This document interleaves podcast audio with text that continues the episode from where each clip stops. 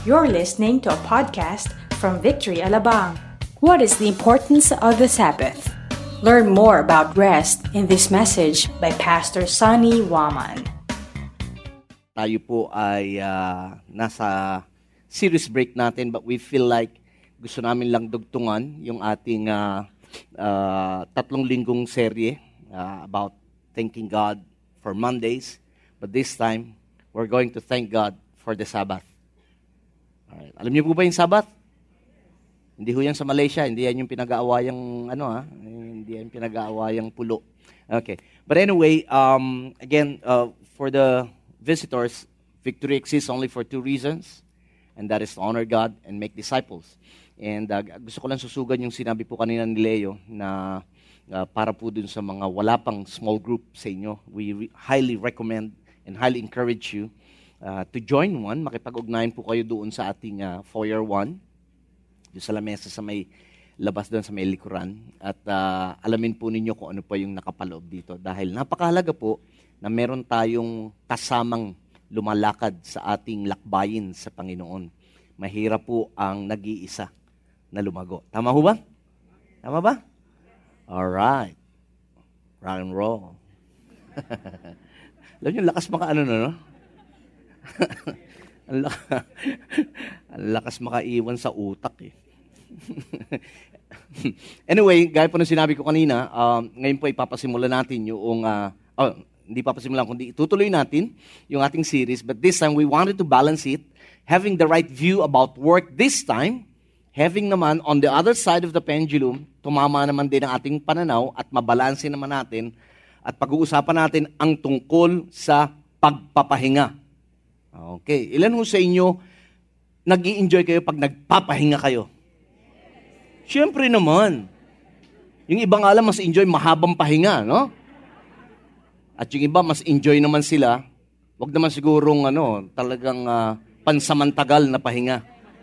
Okay, maganda eh. Medyo, uh, you know, mabalansin natin ang, ang, uh, ang uh, pananaw natin sa aspetong ito. Na ang hangarin po natin, maunawaan natin ang tunay na kahulugan ng Sabath. O yung pahinga na yan. At uh, ito ay nakakaapekto hindi lamang sa ating physical ang katawan, but it affects our spirit, our soul, and our bodies. And at the same time, when we apply it, Siyempre, pagka tumama na yung ating pananaw dito at uh, ating isinapamuhay, magkakaroon ho tayo mas, ng mas kapaki-pakinabang na buhay. Yun. Now, eh, familiar ba kayo sa mga ilang Pinoy sayings about, about you know, uh, about sa mga tamad? Na, narinig niyo ba yung mga Pinoy sayings about, about mga tamad? Gaya na ito, di bali ng tamad, di naman pagod. Ilan na sa inyo ang nagsabi niyan? you know? Tapos merong isang nagsabi, Di ako tamad, masipag lang ako magpahinga. Uh, at least may sipag siya. Yeah. Yeah. Isa pa, sabi niya, sa dami ng aking pangarap, tinatamad akong abutin lahat. yeah, siguro nga sa sobrang dami, ano? Yan. So, yun ang pag-uusapan natin. Dahil yung iba uh, ay may pagkalito pagka pinag-usapan ng Sabat. You know?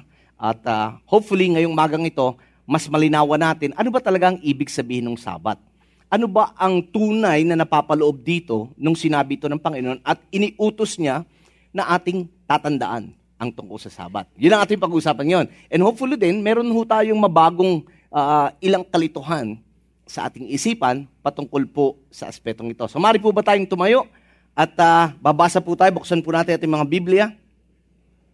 Sa Genesis chapter 1, huling talata at dudugtong natin yung unang tatlong talata ng chapter 2. Nakita niyo na po ba? Para po dun sa hindi nakakalaman, Genesis po ay nasa unang-unang aklat ng Biblia. Alright. Okay, basahin na natin. Verse 31. Sabay-sabay tayo.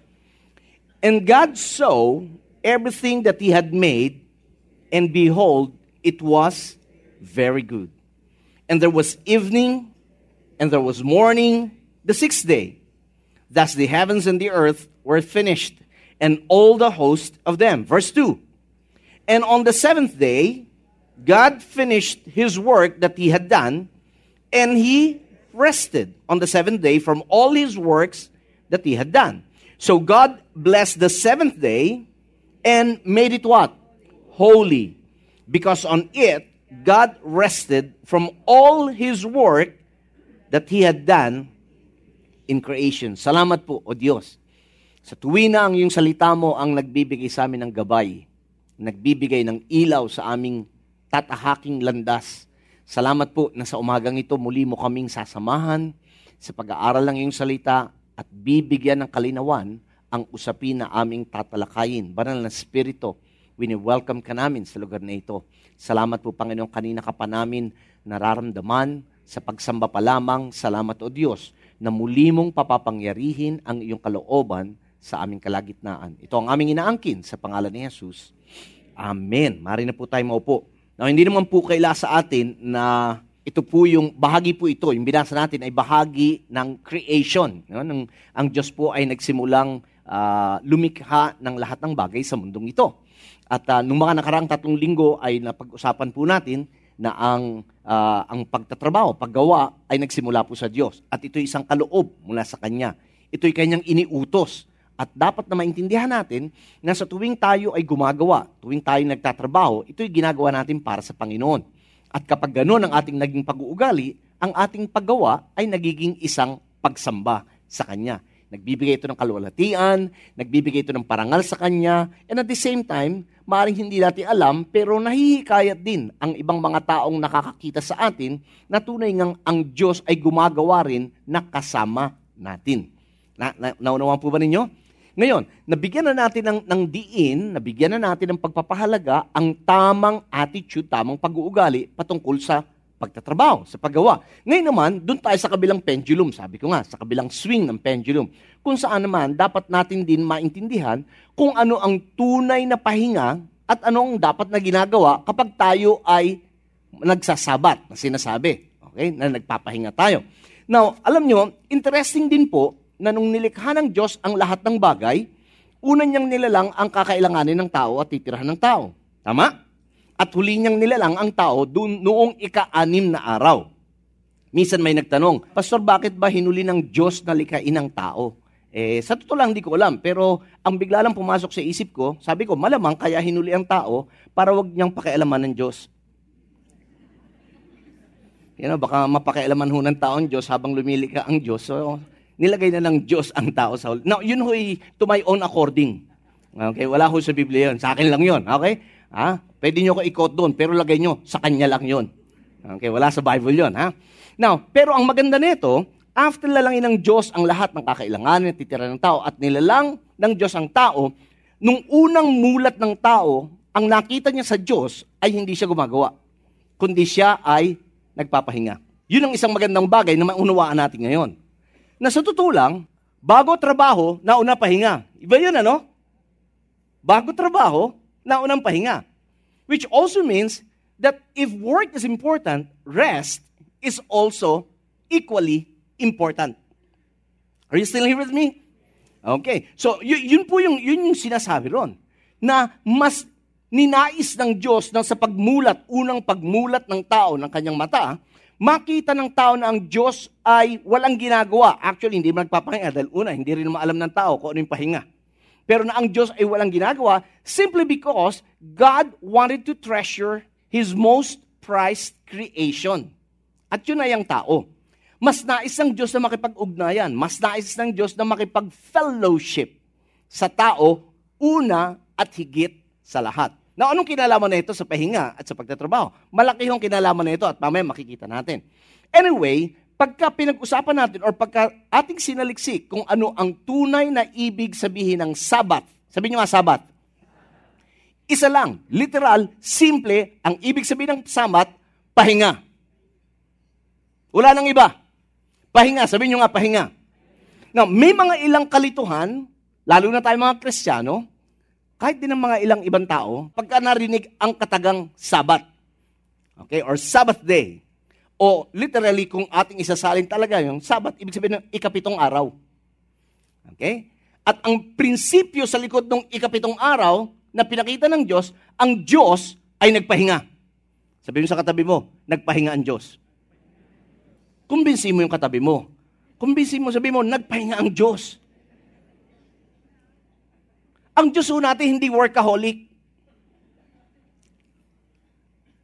Narito pa ho ba kayo? Now, eto maganda. Actually, ang Sabat na yan, maraming beses ay kinalilituhan na pag sinabing Sabbath day or Sabbath, ang isang isipan lagi ng tao is, walang gagawin, punta tayo sa church, samba tayo. Tama? Tama po ba? Mamaya, sasagutin natin, lilinawin natin yung, yung aspetong yan. Pero bibigyan ko muna kayo, nung lumang tipan, Old Testament, pag sinabing Sabbath, okay, ito po ay isang ceremonial law isang batas ng seremonya. This is not a creation ordinance. Hindi po ito iniutos lang noong creation. Actually, ang unang-unang utos ng uh, nung creation, in reality, is go and multiply. Well, but literally, ang unang utos is in chapter 3, kung saan sinabi ng Diyos, huwag mong kainin yung, yung, yung pwede mong kainin lahat except tong bunga ng puno ng, ng kaalaman at karunungan. Yun yung unang utos. Okay? Hindi pa dinidiscuss ang tungkol sa Sabat. Pero the principle is already there. Ano yung prinsipyo ng Sabat? Pahinga. Sabi niyo ulit, pahinga. So, nung lumang tipan, ito po ay isinama na ng Diyos doon sa kanyang mga batas, pero ito'y isang ceremonial law. Hindi moral law. Pag sinabing moral law, ito yung talagang wag na wag mong gagawin. Tulad ng pagpatay, yan, pangangalunya, pagsisinungaling, and so on and so forth. Now, yun mga moral law. Now, habang lumilipas ang panahon sa alinlahi, itong ceremonial law ng Sabat ay naging parang katumbas na ng moral law, lalo na nung panahon ng mga pariseyo. Naging stricto sila. Naalala ko nung kami huy nasa Israel a uh, few years ago, eh, marami ho silang uh, masyadong striktong sinusunod ng mga ceremonial law. Kunyari, sa kanila ho, sa mga Hudyo, sa gabi, bawal pagsamahin ng gatas at karne. Kung bakit, hindi ko alam. You know? Um, well, ako nagkaroon ng isang karanasan lang na mukha nga hindi magandang pagsamahin ang gatas at karne. Lalo na pag may gatas. You know? Pero sa kanila, sa mga Hudyo, masyado silang strict sa mga ceremonial law. In fact, nung, nung gabi na kami nahuli na umiinom ng kaping may gatas, kami may pinagalitan. You know, dahil nga bawal sa gabi yung gatas. Yun isa sa mga... But anyway, the point is this. The ceremonial law became equally important doon sa mga Hudyo, doon sa moral law. Kaya nga sa kanila, pag sinabing Sabat, talagang walang trabaho. In fact, ang mga Hudyo, pag Sabat day, ikapitong araw, Sabado yun. Okay, alam niyo ba yun? Sabado yun? Hindi nga, Sabado yun. Dahil ang unang araw is linggo. But anyway, sa mga Hudyo, pag Sabbath day, meron silang elevator na sinasakyan na walang pindutan. Automatic yung bawat floor, tumitigil. Bakit? Dahil sa kanila kahit yung pagpindot, trabaho. Ganun po sila kastrikto. You know?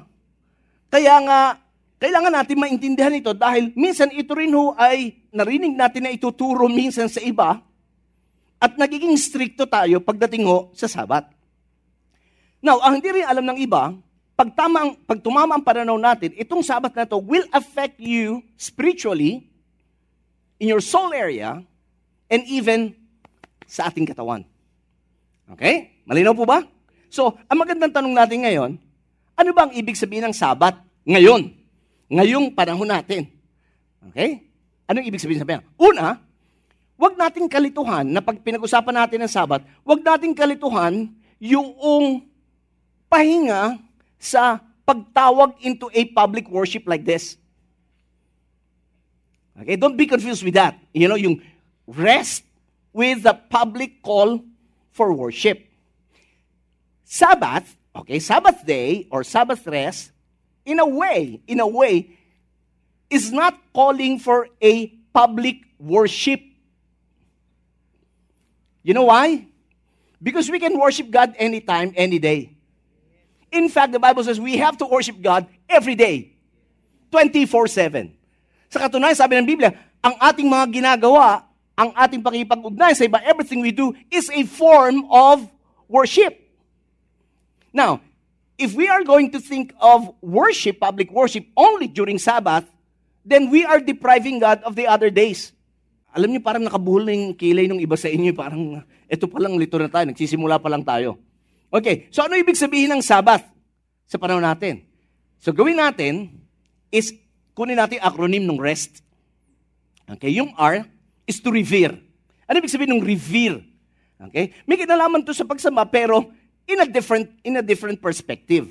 Ibig sabihin nito ngayon is that tuwing Sabbath, we should rest, reflect, and somehow revere God for that day. Which is, in a way, will produce what? Worship and thanksgiving, but not public. So, basta ganito, pag sinabing Sabbath, tanggalin niyo muna yung religious practices. Dahil ano ibig sabihin ng Sabbath? Pahinga, rest. Now, when you rest, you need to understand that it is also the best time for you and me to revere God. To worship God individually in a sense and start to thank Him. Bakit? During Sabbath, ito yung best time na pasalamatan ng Diyos doon sa anim na araw na kayo nakapagtrabaho. I don't know about you. Pero we have to be thankful kay God yung anim na araw na nakapagtrabaho ka, men. Yun ang punto ron. Makapagpasalamat ka, you start to reflect ano yung ginawa ng Lord sa buhay mo for that six days that you've been working, the favor that you received the help that you have received, and everything. And that's the best. God, thank you. Panahon ko nga, or araw ko ngayon ng pahinga, and I'm grateful, anim na araw nakapagtrabaho ko ng maayos. Now, ito yung isang bagay na hindi natin masyadong nauunawaan. Pinakita ng Diyos kay Adan, nung nagmulat si Adan, na ang Diyos, ayoko sing gamitin walang ginagawa, dahil misa iba yung connotation ng walang ginagawa, tamang-tamad talaga yun. Pero, nung pagdilat ni Adan, nung nakita ng Diyos, He ceased from work. Yun yung sinasabi rito. For that day. For that day. No, ngayon, sa panahon natin ngayon, maraming beses, pagka sinabi ng Sabat, ito ay connected sa public worship. Di ba? Kaya nga may, may, mga, may mga grupo, they only worship God publicly during Saturdays. Are you hearing me? Now, I'm not saying they're wrong because they can worship God Saturdays. But they can also worship God in Mondays and Sundays and Tuesdays and Wednesdays and so on and so forth. Malinaw po ba yon? Okay. So pag sinabing Sabat is kumukuha tayo ng oras sa panahon natin ngayon. Ito, parang ganito. Maring ito sa inyo, Sabat nyo to. Bakit? Kasi wala kayong trabaho. Wala kayong pasok ngayon. Alam niyo po na, nakwento ko na ba sa inyo kay Henry Ford? Si Henry Ford, si Henry Ford po yung, yung nag, uh, siya yung nagsimula ng, ng Ford ng mga sasakyan uh, noon ho, meron ho siyang mga empleyado ng mga Hudyo. At meron din siyang mga empleyadong Kristiyano. So dati, ginagawa nila, ang day off nila is Sunday. Nagreklamo ho yung mga Hudyo. Kasi ang mga Hudyo, ang pahinga nila is Sabbath. Sabbath is Friday na sunset hanggang Saturday na sunset. So sunset to sunset sila.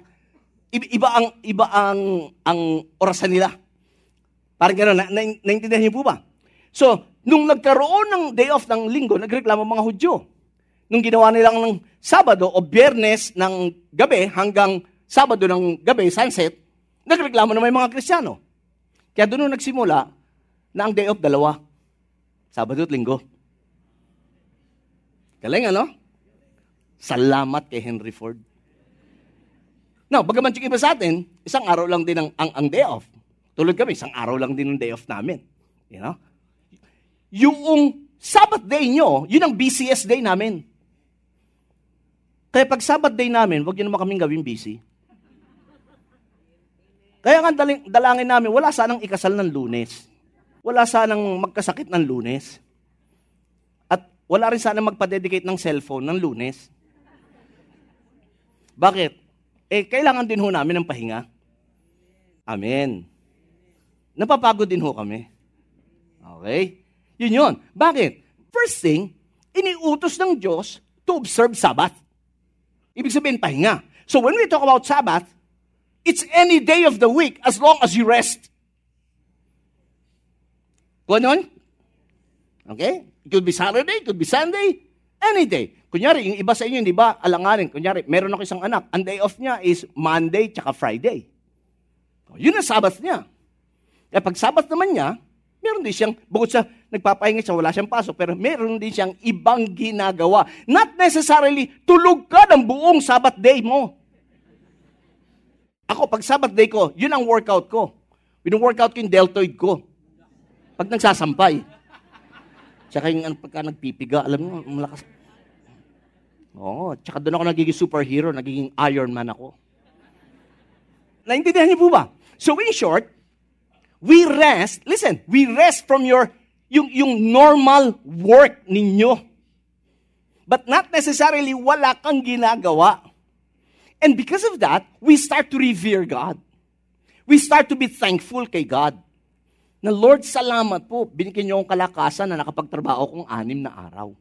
At ngayon, i-enjoyin ko to. Tignan nyo, verse 3. So God blessed the seventh day and what? Made it holy. Bakit? Because on it, God rested from all His work that He had done in creation. In short, kung si Lord nagpahinga, dapat tayo nagpapahinga rin. Kundi, daig pa natin si Lord. Amen. Naalala niyo po ba ika, ikaapat na utos? Sa Ten Commandments, alam niyo ikaapat? Okay, ano yung una? Huwag ka magkaroon ng ibang, ng ibang Diyos. Pangalawa, ano yung gisan? Okay? Pangatlo, ano yung gisan? Alright? Kuha niyo? Kuha niyo? Oh, kala ko pa naman magagaling kayong... Okay, una, huwag ka magkaroon ng ibang Diyos maliban sa akin. Pangalawa, hindi ho yung huwag mong gamitin ang pangalan ng Diyos sa walang kabuluhan. Hindi ho. Ang pangalawa, huwag kang sasamba. Huwag kang gagawa o sasamba sa naman Diyos-Diyosan. Okay? Pangatlo, doon pala yung pangatlo, huwag mong gamitin ang pangalan ng Diyos sa walang kabuluhan. Pangapat, alalahanin mo ang sabat. Gawin mong banal. Ano, now, again, ito yung kinalituhan ng marami ng binigay. They thought when they say, remember the Sabbath day, keep it holy, ang idea kagad nila is when we talk about holy, keeping it holy, it's a religious practice like this. Hindi po. Ibig sabihin lang nung holy is you set it apart from other days. Huwag mo itong itulad doon sa ibang araw. Yun ang ibig sabihin nun. Keep it holy. Of course, nandun din yung, nandun din yung iyong pagpapahalaga, pero sabi niya, you separate it from the other days. Alalahanin mo to. And then, pinaliwanag ng Diyos. Ano sabi niya? Anim na araw, ikaw ay magtatrabaho, gawin mo na lahat ang gusto mong gawin na trabaho. But on the seventh day is what? A Sabbath to whom? To the Lord. Pag sinabing Sabbath to the Lord, ibig sabihin yan, ang Diyos ang nagtalaga. Ang Diyos ang nagtalaga. On it, ano sabi? You shall not do any work, you, your son, your daughter, your male servant, your female servant, or you, could you imagine, even yung mga hayop, gusto ng Diyos, magpahinga din. Nakita niyo po ba yun? Alam niyo po ba, inutos din ng Diyos, kunyari sa lupa, yung sakahan. Sabi ron, gamitin mo ang lupain mo, anim na taon. Sa ikapitong taon, pagpahingahin mo. Na imagine niyo to, kung yung lupa gusto ng Diyos pagpapahingahin, tayo pa kaya? So there must be something behind yung magpahinga ka. Gusto ng Diyos, magpahinga ka. Ang sabi niya, even yung sojourner who is within your gaze. Tuloy natin. Sabi niya, 11, anim na araw, ginawa ng Diyos ang langit at ang lupa, ang, ang, ang dagat at lahat ng naroroon, at nagpahinga siya kailan? Ikapitong araw. Kung kaya, sabi niya, pinagpala ng Diyos ang araw na yon at kanyang binanal, inihiwalay. He consecrated it. He separated it, so to speak, from the other days. Yun po yung sinasabi ron. Sabi, the Lord bless the Sabbath day. That's why we have to revere God. Bless niya yung araw na yun. Kaya dapat during our Sabbath rest, aside from we worship God individually, uh, and, and, and at the same time, you start to thank God for the six days na nagtrabaho ka, and at least on the seventh day, nagising ka pa, buhay ka pa. Hindi ba dapat ipagpasalamat sa Diyos yun? Yun dapat natin ginagawa. Sige, purihin natin ating Panginoon.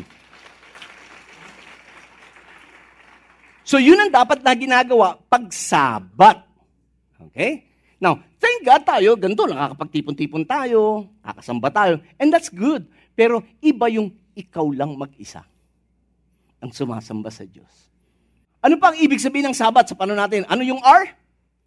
Revere. Letter E is what? Enjoy. Gusto ni Lord, pag sabat, nag enjoy ka. Wala nag-amen ah. Now, look at this, verse 31, yung first part. And God saw everything that He had made, and behold, it was. Now, I do believe that one of the reasons behind bakit sinabi ng Diyos na it was very good because He enjoyed the fruit of His labor. Si Lord na-appreciate niya yung work niya, and so when He rested, He enjoyed, ba, tinitignan niya lang creation niya, wow! It was very good. It was only, again, it was only when he saw the loneliness of man that he said, it's not good for man to be alone. But the rest, it was very, why? Because God enjoyed it. Tanungin ko kayo, ilan sa inyo, you know, nung dumating yung araw ng pahinga nyo, nasabi nyo rin, wow, everything I've done, they were all good. Now, I deserve a rest.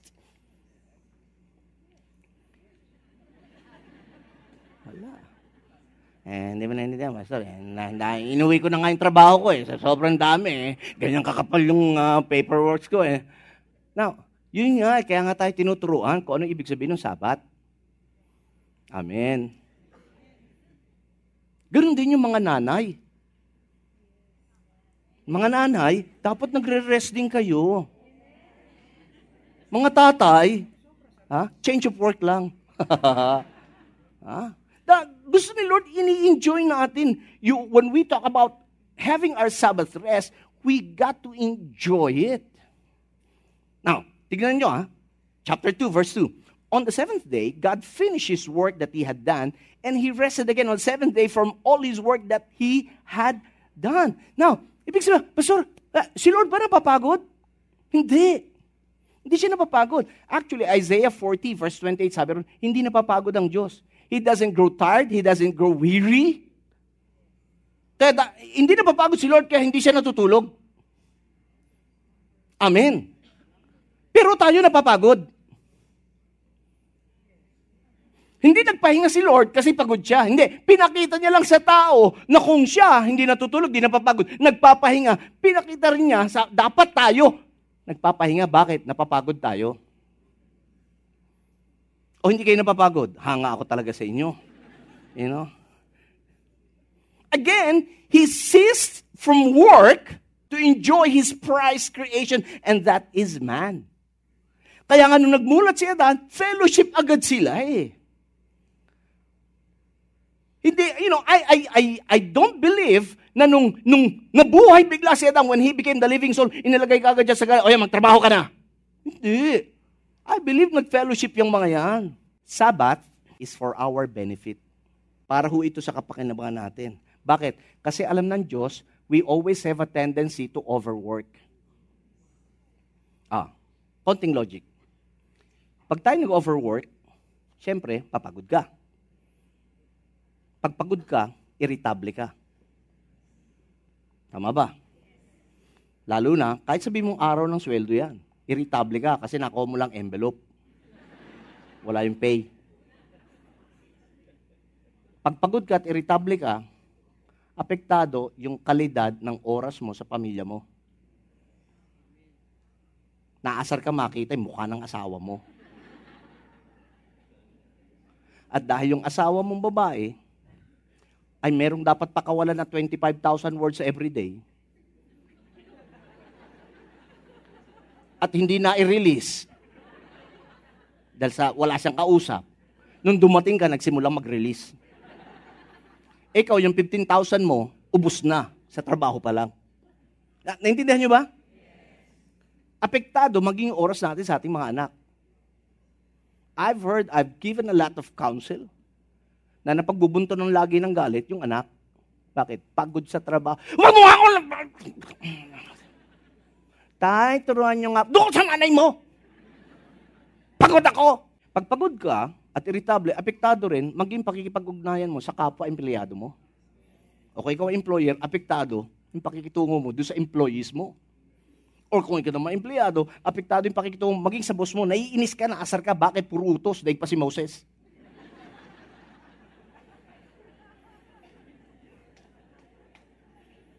And at the same time, pakinggan nyo to, pagpagod ka, pagpagod ka, ang trabaho mo apektado. You don't give your best. ang ginagawa mo paraos, matapos lang. Oh. Now, tell me, kung di mo kailangan ng rest, kailangan natin yun. Alam niyo, sabi ng Diyos, Ecclesiastes, gusto ni Lord ma-enjoy mo yung fruit of your labor. Mga kapatid, pakinggan niyo ko. Hindi ko kasalanan na paminsan-minsan ipamper niyo sarili niyo. At puro, parang puro babae lang yung nag-amen doon. Ne, in reality, mga kababaihan, you know, hindi ho kasalanan, don't feel guilty kung paminsan-minsan ikaw ay pumunta sa spa. At, nakita mo ha, ha, ha, ha, ha, sabi ko na nga ba, kampingin mga babae rito, punta ka sa spa, enjoy mo! Anim na araw ka nagtrabaho, lalo na yung mga nanay.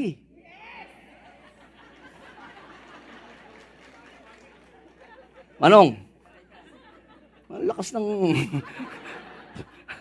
no, but kidding aside, di ba, lagi nga, minsan, ano natin, lalo yung mga nanay, ang nanay nga puro OT, walang day off. Oh, come on! Alright. Are, are you hearing me? Hindi ho kasalanan. Pakinggan nyo to. Hindi ho kasalanan. Pamisan, basta pamisan-misan. Pamisan-misan, bilhin mo yung gusto mo. Kumain ka naman sa masarap na restaurant. Okay, magtipid ka. Sabihin na natin madalas. Pero pamisan-misan, kumain ka naman sa mga medyo class na restaurant. Anihin mo, ang panayang ipon mo, tapos sa ospital lang mapupunta kasi pagod na pagod ka na. Di ba napakasarap naman pamisa-misa may kwento ka, uy, alam mo, kumain ako dyan sa ano, Vivere. oh, yung, kan yung kantin sa tabi ng Vivere. Enjoy your rest day. That, that is what the Lord wanted you to. Enjoy your time with your family. Enjoy your time with your friends. Sa lalaki, eh, lagi ka naman nag-enjoy. Hindi lang kita sabihin, alam mo na yun eh. No, but kidding aside, hindi, I mean, kahit sa mga lalaki, sometimes be, be adventurous. Mag-out of town ka. Kung di, ma-out of place ka. Spend time with your friends. Mag-biking kayo. You know, do some sports. Mag-jiu-jitsu kayo, mag-choking kayo sa isa't isa. Enjoy it!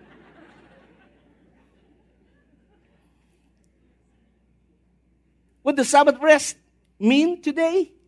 Ano yung R? E? M? Or M? S? Strengthen. Dahil ang katawang ito'y bumibigay, kailangan ma-replenish naman ang lakas nito. Amen. Strengthen. Anim na araw, nabugbog na ang katawang to. Pahinga naman. Alam niyo sa totoo lang, pakinggan niyo to. Bago na, eh, itong pahinga, itong pahinga, pakinggan nyo, itong pahinga na ito ay kinailangan lang pagkatapos ng kasalaan tao. Alam nyo, nung, nung nilalang tao, di pa nagkakasala, hindi naman inutusan ng Diyos si ano magpahinga eh, si, si Adan. Bakit? Dahil noon si Adan, hindi yan napapagod. Bakit? Wala pang kasalanan. Nung dumating na yung kasalanan, ito yung nangyari. Nung sumumpa, sabi niya, and to Adam, he said, dahil nakinig ka, na, okay, babalansin ko muna. Uh, wag niyong gagami, wag niyong kukunin to out of context, ha? Ayan, kaya ayoko makinig sa iyo. Kasi si Adan kaya nasumpa dahil nakinig sa asawa. Hindi yon hindi. iba, iba yung konteksto, ha? Iba, iba. Okay. Gusto ko lang linawin kasi may mga kalalakihan ginagamit to, eh. Okay. Now, dahil, hindi ba, inutos ng Diyos, oh, Adan, pwede mong kainin except itong bunga ng, ng tree of knowledge of good and evil. Etong si Eva ang nag-alok, hindi ba? Tapos yung noong uh, nagkasala na sila, ano nangyari? Alam ko talaga, ito malamang to may dugong Pinoy itong dalawa eh. Nagkaturuan eh. Adan, kinain mo ba? Eh kasi itong babaeng binigay mo, Lord. Eh ba, bakit man? Eh kasi itong, itong aas, aas na to eh. Yung hisnake na to, itong hisnake eh. Oh, eh nung sinita niya yung, yung, yung ahas, eh, ikaw, ahas ka talaga, lakas mo manggapang, oh, panindigan mo na. And, so, and this is part of the curse. And sabi niya, because you've listened to the voice of your wife and had eaten of the tree, which I commanded you, you shall not eat of it. Ano sabi? Ano sabi? Curse is the ground because of you. Nasumpa yung lupa na pinagtatrabahuhan At sabi niya, ito, ito ni matindi. In pain, you shall eat of it all the days of your life. In pain. Sa ibang translation, in painful toil. Ibig sabihin, noon, si Adam pag nagtatrabaho, hindi napapagod dyan. Kahit anong paggawa ni Lord, dahil di pa nagkakasala. Nung nagkasala, pakinggan nyo, ang katawang ito nagsimula nagdi-deteriorate. Pero punahin nyo, ha? punahin nyo. Punahin nyo yung mga tao noon. Ilang taon sila? Si sila, ilang taon? Now, ilan sa inyo gusto nyo tumanda kayo 969 years? I mean, could you imagine? 969 years. Buhay ka pa. I mean, may akasya ka na sa likuran nun. No? Apa, basketball tayo. Ayun. Ako, honestly, kung ako, gusto kong, gusto kong mabuhay ng ganong kahaba. Huwag lang ako mag-aamoy lupa. Pero, the point is this eh, noon ang haba ng buhay eh. Hindi mo na po na habang tumatagal, paikli ng paikli. Ante sabi sa mga awit, 70 years, by reason of strength, 80, pamangkin ko, last, a few weeks ago, namatay 37 years old. I mean, it's too young to die. Are you hearing me? Kaya nga pag Sabbath rest nyo, you worship God, you enjoy your rest, and at the same time, you take care of this body. At yun din ang paalala ko, pag Sabbath day nyo, huwag kang bumanat ng bulalo na yung taba, alam mo yun, yung, yung pag mo, talagang gumagaling yung taba, oh. Lalagyan mo ng patis, na may kalamansi, na may sili. Oh! At unang subo mo, alright. Huwag naman.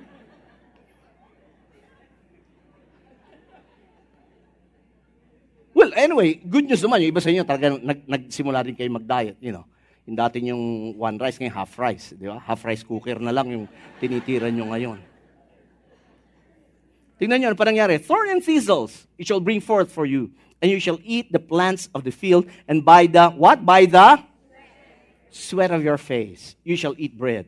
Till you return to the ground. For you, for out of it you were taken. For you are dust, and to dust you shall return.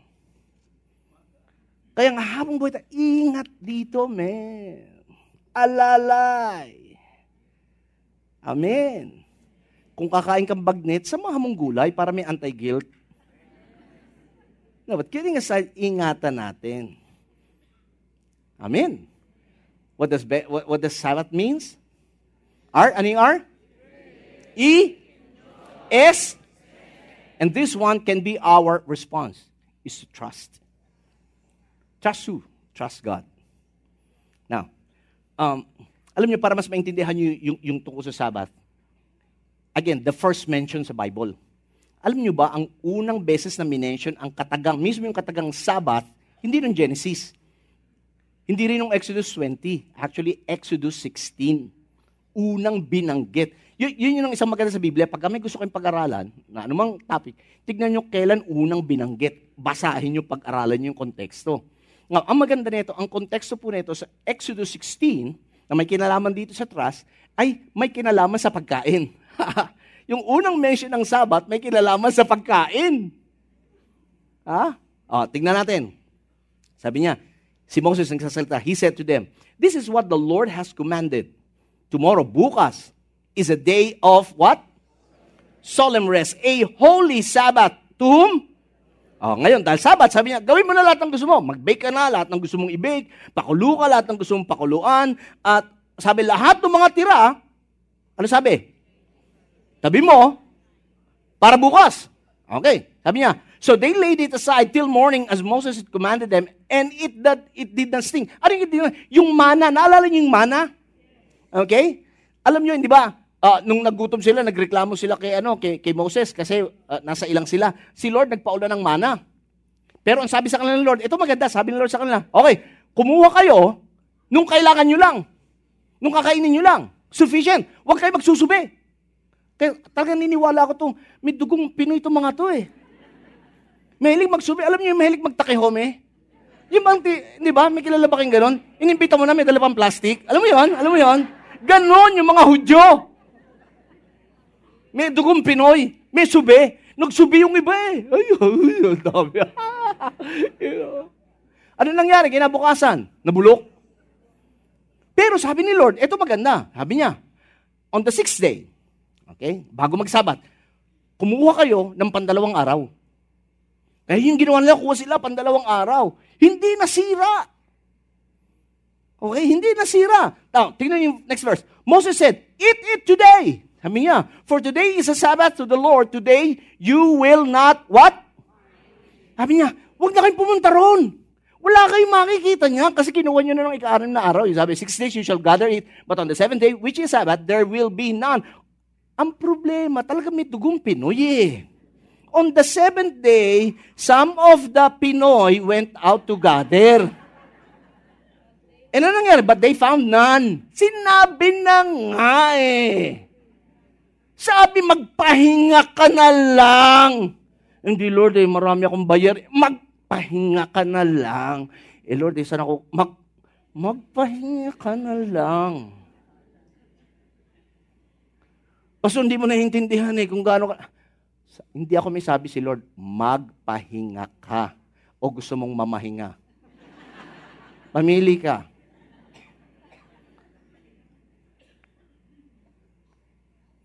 Some of the people went out.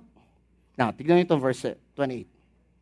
At sinabi ng Panginoon kay Moses, Hanggang kailan ninyo tatalikdan na sumunod sa aking utos? Yun ang sabi ng Diyos.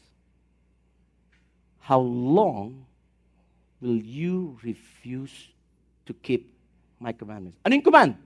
Magpahinga ka. Sabi niya, hanggang kailan mo dead mahin yung sinasabi ko sa iyo? Pagpatiri ka na sa ospital? Come on. Hanggang kailan mo dead mahin yung sinasabi ko sa iyo, magpahinga ka? pag unti-unti nang masisira yung pamilya mo dahil lagi kang wala sa bahay. Hello? Now, this is a serious thing. Sabi niya, see, the Lord has given you the Sabbath. Therefore, on the sixth day, He gives you bread for two days. Remain each of you in his place. Let no one go out for his place on the seventh day. So the people rested. First mention and first instruction so to speak. The first command, when he mentioned the Sabbath, is don't work, you rest, you stay. Now, anong natutunan ng Israel dito? At anong natutunan natin dito? Simple. Na ang Diyos ang provider, hindi yung trabaho mo.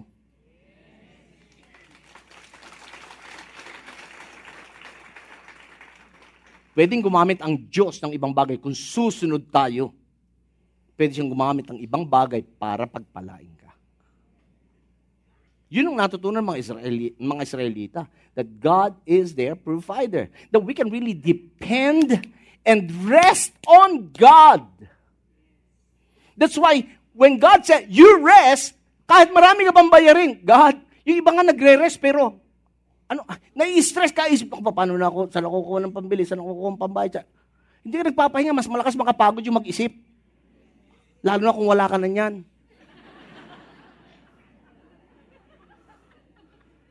Na, naintindihan niyo po ba? Sa ibang bansa, ang tataas ng suicide rate because of that. Rest day, pero nag-iisip pa rin. Hindi, sabi, enjoy mo. Kung mag-alala, you put your trust. Kaya nga pag rest day, you're putting your trust in, Lord, marami akong bayaran. Sabi mo, I'll rest.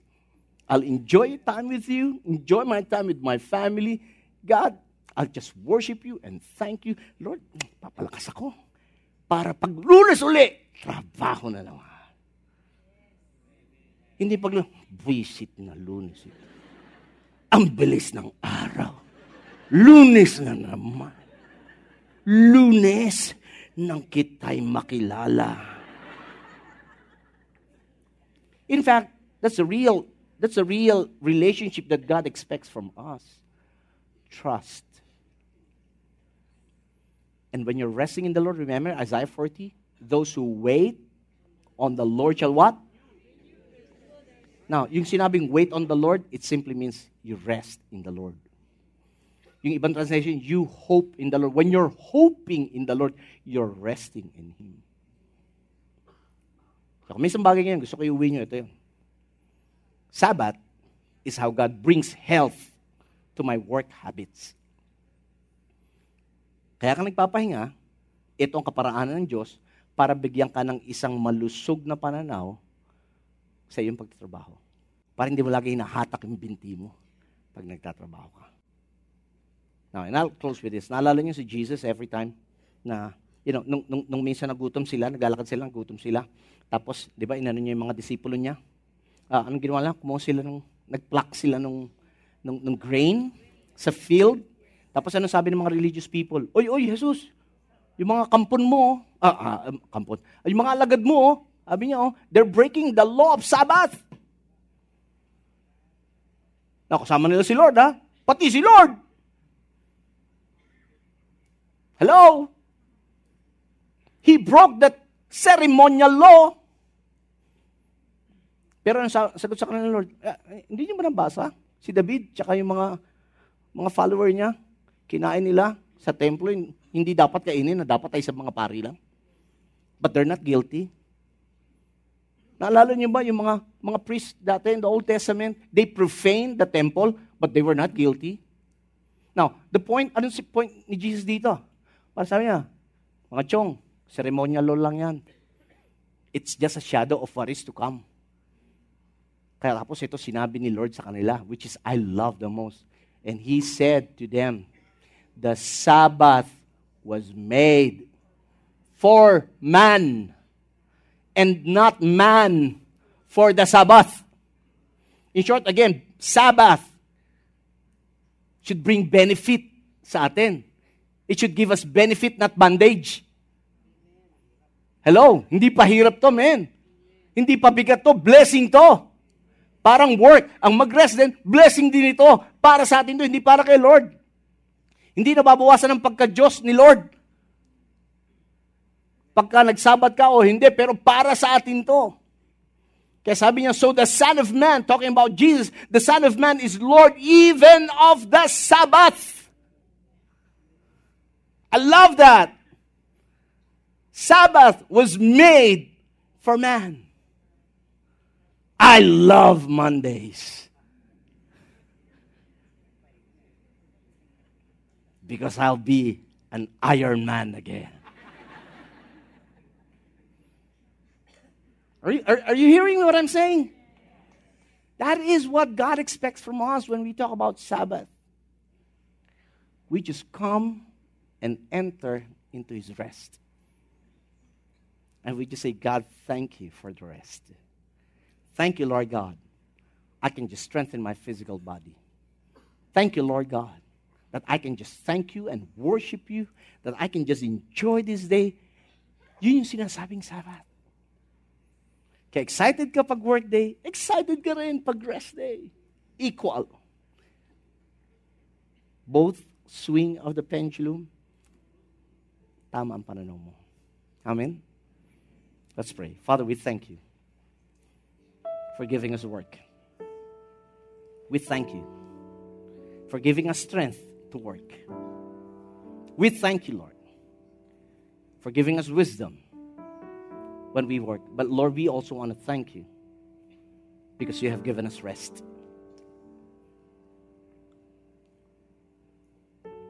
Lord, we're grateful for the work and we're grateful for the rest. And today, God, I pray, teach us not just to work right, but to rest right. That we will start to revere you that we will start to enjoy that day, that we will start to strengthen, replenish our lost strength, and that we can put our trust in you. God, we enter into your rest because you are the Lord of the Sabbath. Can we just all stand up right now? I just sense in my spirit, marami po sa inyo rito, you're really tired. You're tired. Una, obvious sa itsura nyo, honestly. I could just see it. You know, sometimes yung iba sa inyo pilit nang ngumiti. Ano yan? I, now, God wants to replenish that strength. He wants to strengthen you today. But first, there has to be an acknowledgement God, I need refreshing. I need refreshing. Because unless we acknowledge that, refreshing doesn't come automatically. You know what Jesus said? Come to me. All you who are weary, kayong pagod na, kayong nabibigatan na, and His promise, I'll give you rest. And He said, For my yoke is easy, and my burden is light. And then the following verse is Take my yoke upon you. No longer the yoke of work, but the yoke of rest coming from Jesus. Take my yoke upon you and learn from me, for I am meek. And that is what the Lord wants you to experience today. If you're here and you say you're tired, either physically, you're tired emotionally, you're overstressed, kaiisip, saan kukuha ng pambayad, kaiisip sa problema, Jesus is inviting you to come to Him. Close your eyes, everyone. Just close your eyes. Kung narito po kayo and you feel you're tired physically, emotionally, why don't you lift up your hands to God and say, God, I'm tired. I need your refreshing. I need you to replenish my strength physically, emotionally. Jesus said, Because He is your shepherd, He will restore your soul and lead you in the path of righteousness for His name's sake. Father God, in the name of Jesus, I lift up to you these people who have acknowledged that they need rest, that they need you to replenish their strength, whether physically or emotionally. God, you know how tired they are. You know, Lord God, that many of them have reached even to the, they have reached their walls, oh God. But Father, thank you. We can always come to you. All us who are weary and heavily laden, and you will give us rest. God, right now, we just put under your feet every worries, every anxieties, everything that we have, everything that causes distress, Lord. We put them into your hands. We put them under your feet right now. We surrender it to you. Would you, def- would you do that right now? Would you give it to the Lord? Ano man yung mga alalahan niyo, ano man yung kapaguran niyo, bigyan niyo ngayon kay Lord. Bigyan. That's what He wants. Bigyan niyo kay Lord right now. That's right. That's right. That's right. Give it to Him. Give it to Him. Thank you, Jesus. Thank you, Lord. Now, God, we take your yoke of rest. We want to enter your rest. Sa inyo lang kami makakatakbo, Panginoon, to have this, oh God. And we bless you for that, Lord. In Jesus' name. We hope you were inspired by that message. Listen to more podcasts from our website at www.victoryalabang.org and in Victory Alabang app. Thank you and stay connected.